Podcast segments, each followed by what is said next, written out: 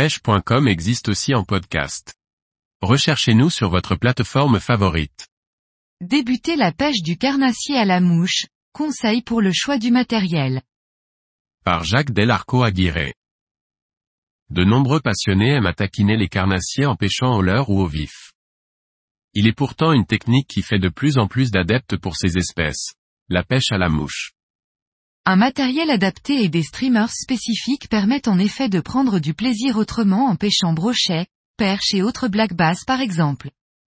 Voici quelques éléments qui pourront vous aider à franchir le pas, si ce n'est pas déjà fait. Avant de se jeter à l'eau avec ses streams et son fouet, un peu de réflexion ne peut pas faire de mal.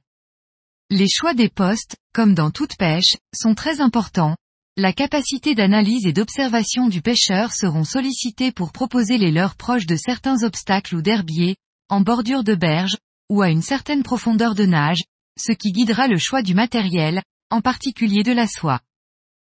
La saison de pêche, les conditions du moment influeront également sur notre approche, notamment sur l'animation des streamers qui pourra évoluer d'une session à l'autre, en misant toujours sur l'agressivité des carnassiers.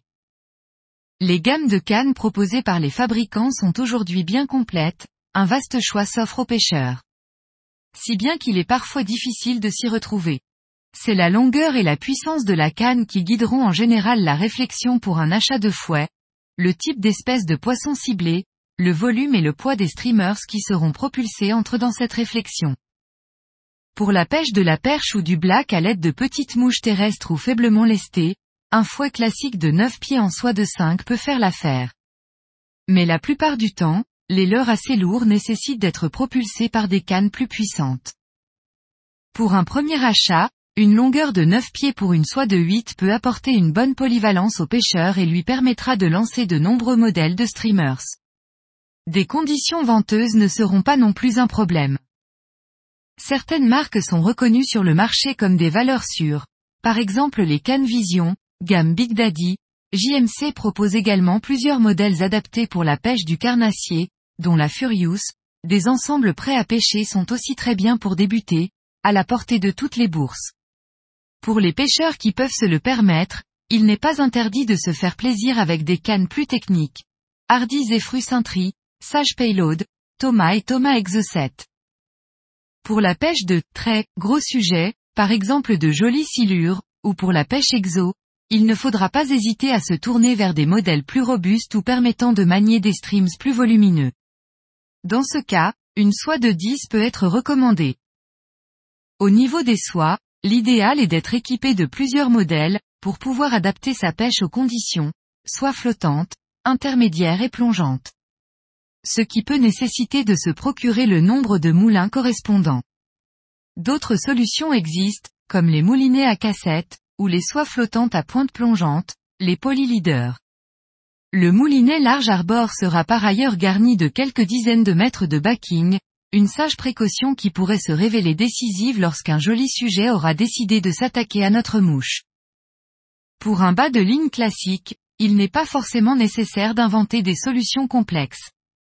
En fonction des poissons ciblés, on pourra pour commencer partir sur 1.50 ou 2 mètres de fluoro de diamètre 40 ou 50 centièmes. Si de nombreux brochets aux dents acérées peuplent les eaux, ne pas hésiter à ajouter en pointe un bas de ligne acier souple. Il n'est pas difficile de trouver dans le commerce un vaste choix de streamers adaptés pour la pêche du carnassier. Rien ne sert forcément au début d'avoir un nombre de mouches délirants, même si les pêcheurs sont aussi parfois collectionneurs. Quelques streamers de taille et de coloris différents, certains lestés et travaillés avec des matériaux différents permettent de commencer tranquillement et de trouver ses premières prises. Il est aussi utile d'avoir dans sa boîte quelques modèles évoluant en surface, à sortir par exemple en période estivale. Pour celles et ceux qui préfèrent les mouches maison, il est aussi possible de passer derrière l'étau et d'occuper quelques soirées d'hiver, ou de confinement, en fly tying. Quelques matériaux de base, buctel, fibres synthétiques donnant du volume et qui brassent de l'eau, permettent de se lancer et de réaliser assez rapidement des streamers efficaces qui éveilleront la curiosité des poissons.